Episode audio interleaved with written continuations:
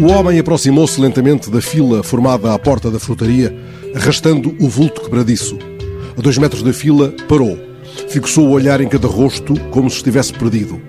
Depois, inspirou o ar da tarde, ergueu os ombros, talvez acreditando que poderia suportar, em tamanho desamparo, o peso do mundo. Levou as mãos aos quadris, procurou o tom afinado da objurgatória e perguntou à mulher que se encontrava à minha frente: O que é que estás aqui a fazer? Não há fruta em casa que chegue? A mulher olhou em redor, aturdida, procurando um sorriso que lhe permitisse não perder a face. Nem sequer trouxera máscara antivírus para esconder tamanho desconforto. Oh homem, respondeu ela, quem te disse que eu vinha à fruta? Vai-te, mas é para casa. Mas o que é que vieste fazer? insistiu o valente, alquebrado, o peito retendo ainda o ar da tarde, antes que a tosse o traísse, que não a vergonha. Vim comprar outras coisas que fazem falta, retorquiu a mulher.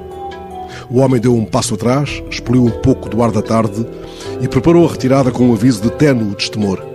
Quando for assim, diz. E virou costas, acabrunhado, o passo agora mais vacilante. Foi então que a mulher desabafou com os companheiros de fila. Não consegue estar em casa.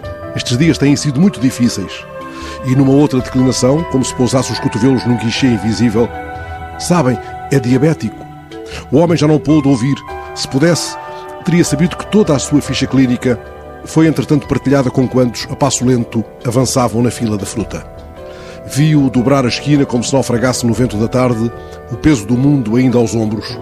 Pudessem os meus pensamentos ampará-lo nesse instante com aqueles versos de um poema do Drummond, escrito em plena Segunda Guerra.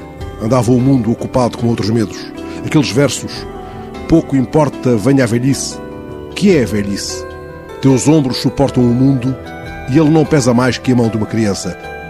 As guerras, as fomes, as discussões dentro dos edifícios provam apenas que a vida prossegue e nem todos se libertaram ainda.